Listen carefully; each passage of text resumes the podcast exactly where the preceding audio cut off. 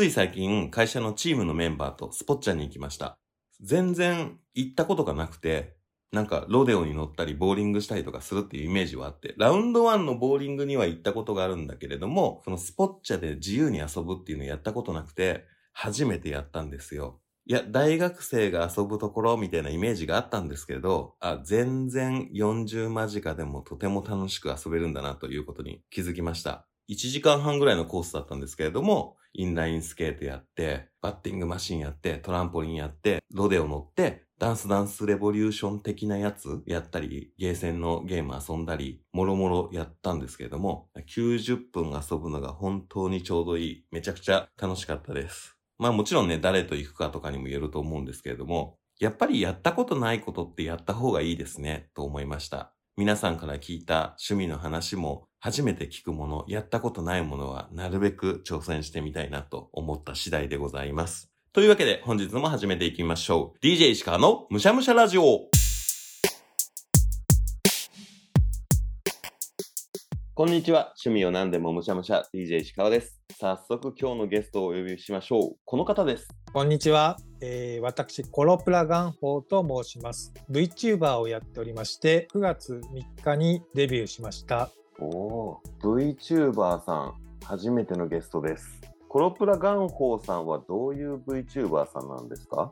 麻雀専門の VTuber になります麻雀専門の VTuber。どんな感じの VTuber さんなのかな？なんていうのももう少し聞いてもいいですか？私の VTuber になった経緯から話しますと人となりがわかると思うんですけれども2023年の2月に日本プロ麻雀協会という団体さんが VTuber を限定にしてプロテストを行うという発表があったんですね。はい。で、私はそれに向けて麻雀プロになりたくてうん VTuber になりました。なので、プロとしての活動を見据えて、麻雀の楽しさとかを普及するための VTuber という位置づけになります。なるほど。そういった意味では、コロプラガンホーさんにとっては、ある種 VTuber は通過点的で、麻雀のプロとしてなるための VTuber 活動ということなんですね。その通りです。麻雀プロになり、麻雀の楽しさを普及するというのが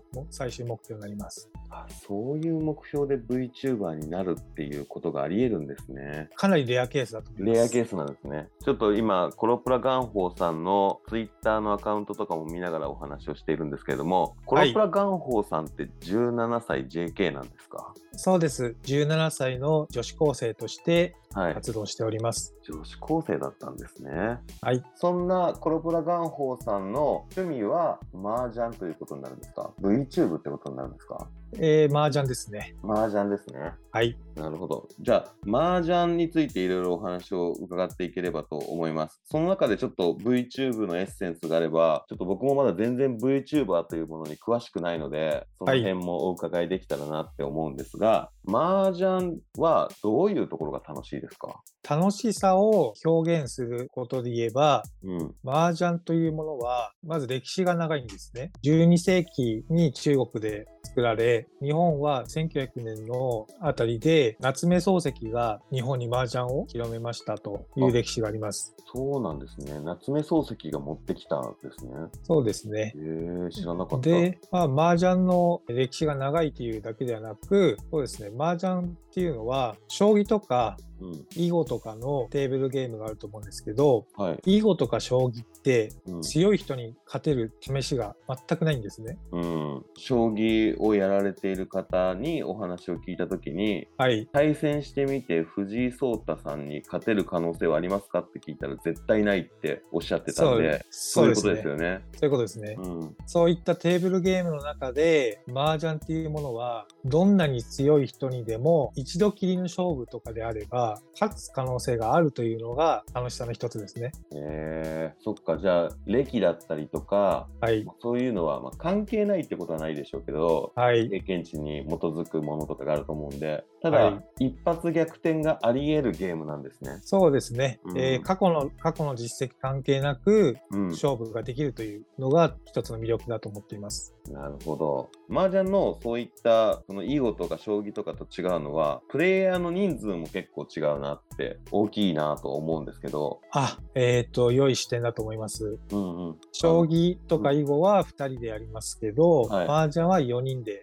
やるものなので、ははい。い、いざやろうってなった時に4人集める方が大変じゃないですか、そうですね。うんそこがちょっとハードルなのかなと思ったりはしてました。昔はですね、4人集めるというのはうん。相当なハードルが高かったんですけど、うん。現在ではアプリとか、うんうんスマートフォンのアプリとかでうん。簡単に麻雀を4人集めなくても、うん。アプリのネット上で4人集めて麻雀を打つということが、まあ、可能ということで、はい。麻雀のハードルはかなり下がっているのかなと思ってます。そうですね。オンラインが普及して一気にっていうのはありますね。はい。まあ、コロプラガンホーさんは VTuber さんでいらっしゃいますし、よく将棋とかは、その駒を持ったりとか、指すっていうことが、所作の中で大事みたいなのは聞いたことがあるんですけど、そのはい麻雀パイをはい。持ったりとか、見なくても触っただけでわかるモーパイみたいなのだったりとかっていうのは、麻雀をやる上でそこまで重要な要素ではないかなってお考えですかね。そうですね。昔の考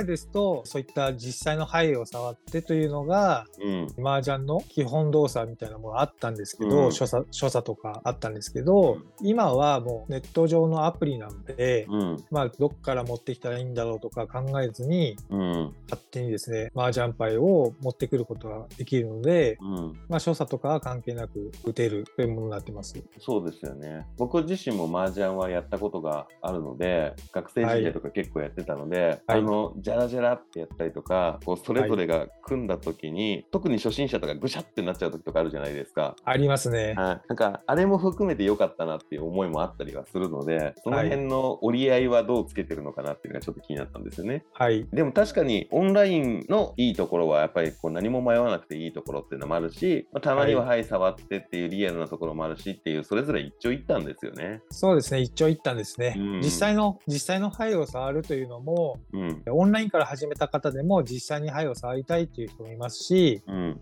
えー実際に牌を触っている人もオンラインをやりたいっていう、まあ、両方ですね、うん。うん。かえー経験したいという方が多いと思っています。うん。で私の場合はもともと実際の牌を触ってた人間でアプリに参入したという形ですね。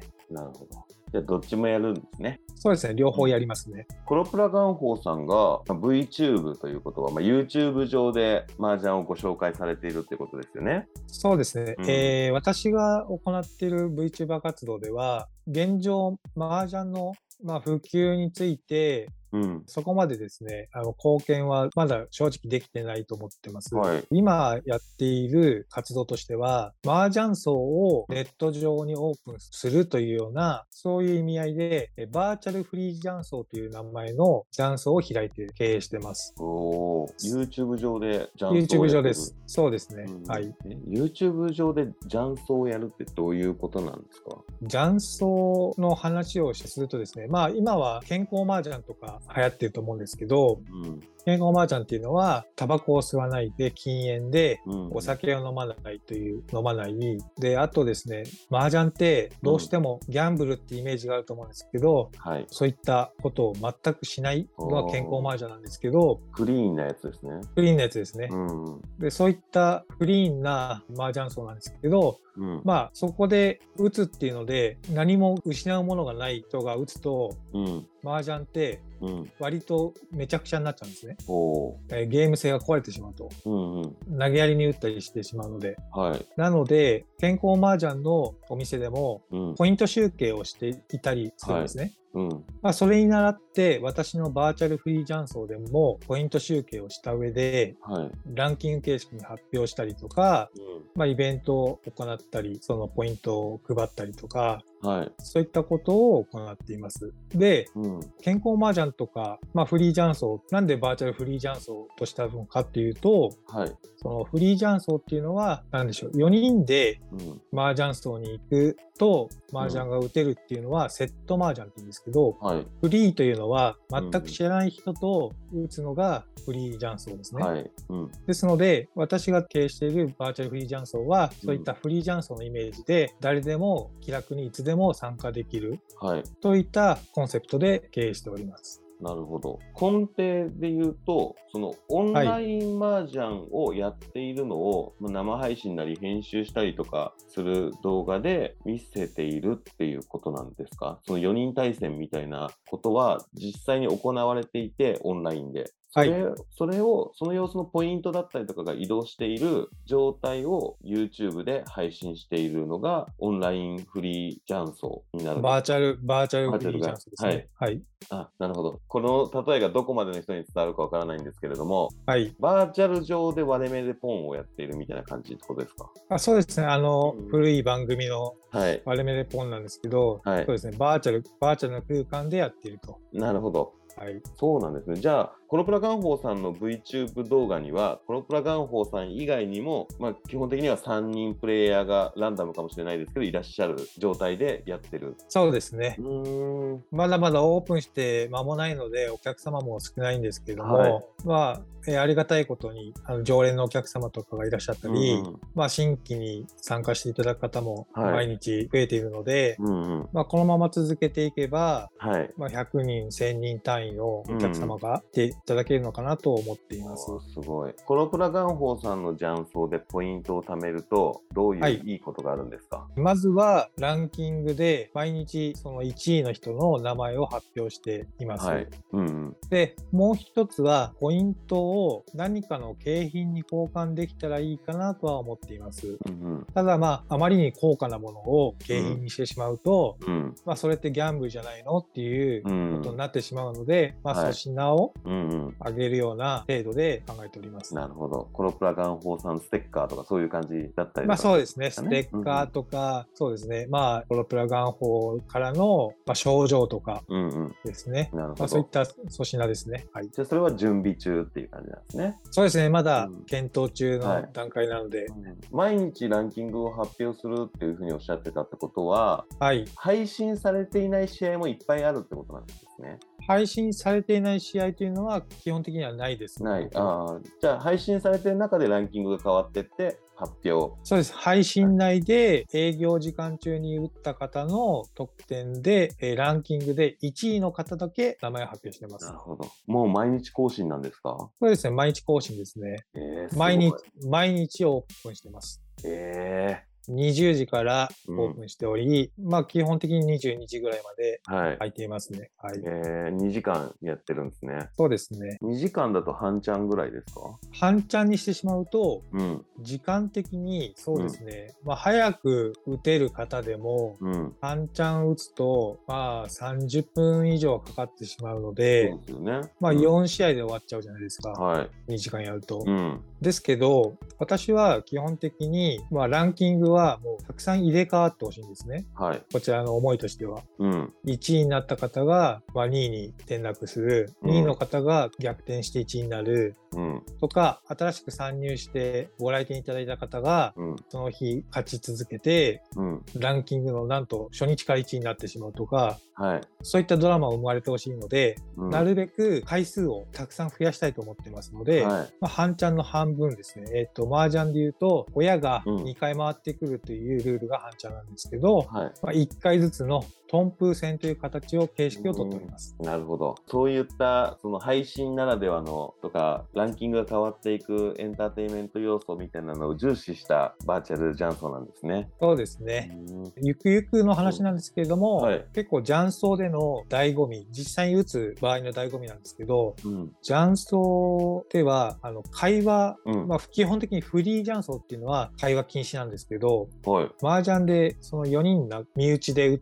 打った場合、うん。会話が楽しかったりするじゃないですか。はい。麻雀中の。うん。まあ、そういった雰囲気も取り入れたく、うん。そのお客様が、バーチャルフリージャンソンに来たお客様とうん。会話をしながら打つっていうのもちょっと企画してます。ああ、いいですね。恋愛的な意味じゃなくて出会いの場になるような。そうですねですね。はい。うん、でも毎日そうやって雀荘を開くぐらいコロプラガンホーさんはもう麻雀に魅了されているわけじゃないですかそうですね。その麻雀にハマったきっかけみたいなものってなんか大きなことがあったんですか？で私は麻雀歴がまあ30年以上はいなんですけど、17歳 JK なのに？そうですね、17歳 JK と矛盾してしまうんですけど、はい。まあ、17歳をこう転生していると思っていただけれああ、なば、るほど。はい。はい。まあ、30年麻雀を打っているんですけど、ベテランですね。うん。まあ、本格的にハマったのは、はい。そうですね、大学生になった頃ですね。はい。麻雀を始めてから何年目ぐらいってことですか？麻雀を始めてからうん。大学生になったの6年目ぐらいですね。おー6年やった時にハマったきっかけがあったと。そうですね。うんうん。どんなことがあったんですか？大学で、まあ、サークルに入って、はい。そこで麻雀が流行ってたんですね。うん。で、その麻雀で流行っていて、私はかなりその6年も打っているので、うん。自信があったんですね。麻雀に対して。はい、うんうんうん、もうだって高校生の頃から打ってたら、まあ、やっぱ大学生からハマる人が多いですもんね。はい。言ってしまえばベテランですよね。高高校生より前からやってるので、うんなので、麻雀に自信があったんですけど、はいそこでうん、全く手も足も出ない状態になりましてへ、えそれは先輩たちが強かったってことですか？まあ、先輩も含め、同級生も含め、あ同級生も。はい。うん。麻雀が強い人がたくさんいたんですね。おおー一回じゃあ自信を打ち砕かれたわけですね。そうですね。いわゆるですね、専門用語で言うと、うん。ダニング・クルーガー効果っていうのがありまして、はい。何かというと、うん。物事を始めた時って、はい。自分がうまいとか、うん。すごい上手とか、あの、自信がつく時期があるんですね。はい。ダニング・クルーガーの曲線を言うと、うんもう右肩上がりにこう自信がついていくんですよ。うんうんうんうん。始めたての頃って。はい。で、それがものすごいどんどん自信がついて、うん。で、その後、一回ストンと落ち込むんですね。はい。自分は本当は強くないんだと。うん。で、思い始めて、なんとなくその競技に対しての理解が深まっていくと、だんだんまた自信が回復していくんですけど、うんその最初のピーク、はい。天狗の花をへし折られたってことですね。うん大学生の時に。はい。その時に、まあ、麻雀、真面目にやろうかなというふうに思いました。ああ、そこで何クソって慣れたんですね。そうですね。うん。いや、そうなれる人は強いですよね。なんか、それで諦めちゃうか、まだ続けるかっていうのの結構大きな分かれ道ですもんね。そうですね。うん。へえ。じゃあ、その後は大学生活の中で、まためきめきと実力をつけていったんですね。めきめきと実力をつけるには、うん。いろいろな苦労がしましたね。はい。それはどういった、麻雀ってその言ってしまえば、引きの強さみたいな運要素が、まあさっきプロにも勝てる可能性があるって言った中にはそういう要素もあったと思うんですけど、はい引きの強さがあるじゃないですか。強くなるための努力って、まあはい運を良くするためってできないじゃないですか。はい。で、強くなるために麻雀で努力できることって、どういうことがあるんですか？今の世代の方々は、うん。たくさんの媒体を通して麻雀を学ぶ機会があると思うんですけど、はい。私がその当時うん。頑張って覚えようと思った頃は、うん。インターネットもない時代で、はい。何もその情報がなかったんですね。うん。で、し書籍とかは少しだけあったんですけど、はい。私が麻雀を研究するにあたり、うん。一番参考にさせていただいたのが、うん。浅田哲也さんがはい。書いた A クラス麻雀うん。という本なんですけど、はい。浅田哲也さんって麻雀放浪記とかが多分有名だと思うんですけど、はい。えー戦術書を出してまして、それが A クラス麻雀という本です。でそういった本、書籍を見たりとか、はい。あとは麻雀漫画というものが、うんうん。えーありまして、はい。まあ有名なとこところで言うと、あの、赤木とかが多分有名だと思うんですけど、うん、カイジの人でした。カイジの人ですね。うんはい、そう。まあ赤木とかが有名だと思うんですけど、うんえっ、と、麻雀漫画って結構たくさんありまして、はい。私が大学生の頃に、うん。えっ、と、麻雀漫画の雑誌を読んで、うんうん。麻雀の打ち方とか、思考の仕方とか、うんうん。そういったものを学んだのが研究の一つですね。なるほど。あとは、実際に麻雀牌を購入しまして、はい。自宅で一人で4人分のプレイをするという、一人麻雀というものをやって研究しました。すごいストイックな感じがする。はい。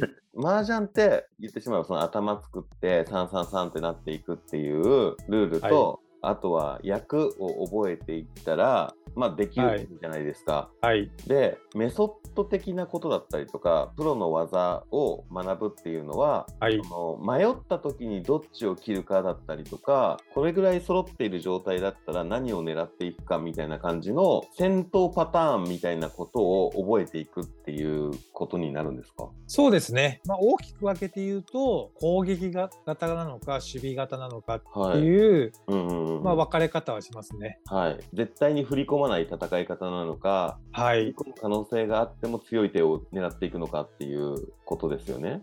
そうですね。まあ、しあの将棋でもいろんなその陣形があると思うんですけど、はいはいまあ、麻雀にもそういう、えー打ち方のバリエーションはありますね。うーんなんかいろんなメソッドがあっても結局は運の部分もあるじゃないですか狙ってるのが取れるかどうかが分かんないっていうのがあって、はい。はいその戦術を覚えることがどれぐらいメリットなのかが正直素人目線では分からなくてはい。でもクロプラガンホーさんが勉強した中ではやっぱり意味があったって思いますか？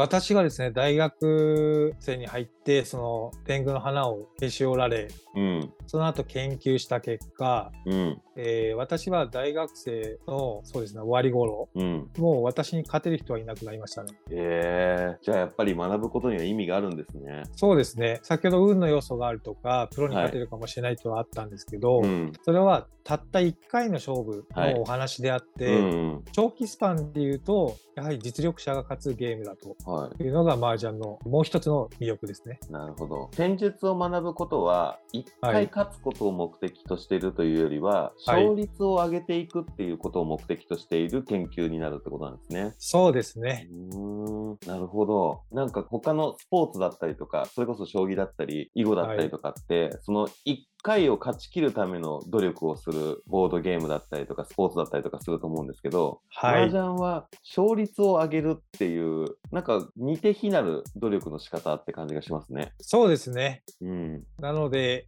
例えばですけど、うん。まあ、10試合程度で、うん。まあ、調子が出ないと思ってしまうのは、まあ、誤りで、うん。うん。麻雀における実力の指標っていうのが、うん。いわゆる麻雀実力あるよって証明するためには、うん。1万回ぐらい打たなければ証明できないっていうふうには言われてますね。1万回。1万回っていうのは、トンプ戦とかっていう話ではなくて、そのはい1回勝敗がつくまでのかける1万ってことですね。そうですね。勝敗がつく一つの勝負はいがかける1万ですね。はい。すごい。何時間、何日分打たなきゃいけないんだって感じですね。そうですね。麻雀プレイヤーで言えば、平均的な方は今、アプリとかがあるので、うん。割とその打つ機会も多いと思うので、うん。まあ年間1000試合ですかね。うん目安としては。年間1000試合っていうのがライトユーザはい。ーですね。ライトユーザー1日 3, しはい一日3試合、365日はい1000試合。それでライトなんですね。ライトですね。はい。それでライトでさらに10年やらないとダメなんですね。そうですね。10年間やった上で1万試合になるので、はい。まあ、10年でやっと結果が出るというようなうん。実力の指標が出るんですね。ただ、うんそのライトユーザーではなくヘビーユーザーであればはい。月間1000回は打ったりできるので、うん。そうすると10ヶ月で1万試合に到達するので、うん。まあそのぐらいのスパンでうん。実力が示せると。なるほど。まあ、急にいきなり実力をつけようとすると、まあ、かなり遠い話だなって思ってしまうかもしれないですけど、まあ、はい麻雀っていくつになってもできる遊びではありますもんね。そうですね。うん。麻雀に年そういった意味では年齢制限ないですよね。うん、そういった意味ではこう一生の趣味にできるものとして1万時間を目指してみるっていうのもありな感じがしますね。そうですね。いうん1万試合をプレイするというのをはい目標にうんしても良いかもしれないですね。はいえーそんなこうコロプラガンホーさん、まあ、いろいろバーチャルジャンスを開いていたりとかもやられてると思うんですけど、麻雀をやる上での夢はやっぱり一番最初におっしゃっていたプロ雀士になるっていうことなんですかね。そうですね。プロ雀士になるという夢もまああるんですけど、まあそこは途中段階で最終的には麻雀の楽しさを普及したいと。うんもうちょっと具体的に伺うとはい。麻雀の楽しさを普及したなってコロプラガンホーさんが思えるのってはいなん。か例えばコロプラガンホーさんの動画を見た子供が麻雀始めたよみたいな感じのことだったりとかなんかこれがあったらそう思えるなっていうイメージってなんかあるんですか？イメージですか？うん。全国民が打てるようになったら、私はそれで成功だと思ってます。壮大ですね。はい。現時点ではい麻雀を打てる人ってどんなもんなんですかね、人口比率でいくと。どうでしょう？人口比率はちょっと調べたことはないんですけど、そうですね、麻雀、一度、なんでしょう、ツイッターのアンケート機能とかでうん。調べてみても面白いかもしれないですね。はい。なんか僕はその大学生時代に麻雀をやってたことがあるので、別に上手くはないですけど、まあギリ打てる側にはいるのかなって思うんですね。はい。ただ、じゃあ例えば会社とかで、じゃあ今日麻雀行こうよってなって4人集められるかって言ったら、結構自信ないか、集まってギリギリ4人かなっていう気がするんです。そうですね。はい。ってなると、結構壮大ですよね。全員が打てるようになるって。国民全員が打つとなると壮大な話になると思います。ねはい。中国とかだと、やっぱ発祥だし、打てる人口はやっぱ増えるんですかね？えっと、私の完全なあのイメージなんですけど、うん。中国の方は全国民が打てると思ってます。ああ、そうなんだ。じゃあもう、はい。将棋になると打てる人が増えたりとかするに近いんですかね。やっぱ発祥だとできる。そうですね。うんうん。なるほど。じゃあ、このラジオで少しでもそのパーセンテージが増えるといいなと僕も思います。そうですね。はいあの、まあ、麻雀が打てるというのも一つなんですけど、うん。麻雀を楽しんでいる人が、はいやっぱり重要かなと思ってます。うん、そうですね。その、楽しいよって言える人がいっぱいいればいるほどですもんね。そうですね。うん。最後に、僕は今言ったように、麻雀がギリ打てるかなぐらいなんですけど、改めて麻雀を石川が、あもう一回麻雀ちょっと週に何回かは打てるようになろうって思わせるとしたら、はいコンプラガンホーさんは僕に何をさせますか？そうですね。ぜひ、私のバーチャルフリージャンソーに足を運んでいただけるとうん。嬉しいなと思ってます。えー、あ、僕なんかの、こう、素人が行っても大丈夫なんですか？全然問題ないでえす。ーえーじゃあちょっと今度お邪魔させていただきたいなと思います。やっぱり打つことで楽しさを知るっていうことですかね？そうですね。うん、最後よかったら、コロプラガンホーさんのその YouTube チャンネルの宣伝をお願いします。コロプラガンホーという名前の VTuber をしております。毎日20時より22時を目安にバーチャルフリージャンソーというものをオープンしています。えー参加は誰でも歓迎です。参加しなくても視聴していただける方もぜひお越しください。で参加についても気楽に参加したり好きなタイミングで抜けたりできますので、ぜひ麻雀の楽しさというものを伝えられたらなと思います。皆様のお越しをお待ちしております。ちょっと僕も20時から22時の間に行けそうな時にお邪魔してみますね。ぜひ来てください。はい。というわけで本日は楽しいお話ありがとうございました。本日のゲストはコロプラガンホーさんでした。ありがとうございました。ありがとうございました。むしゃらじ麻雀自体は大学生の頃バイト先の仲間と場先の仲間とよくやってたんですけれども社会人になってからやる経験はほとんどないですね。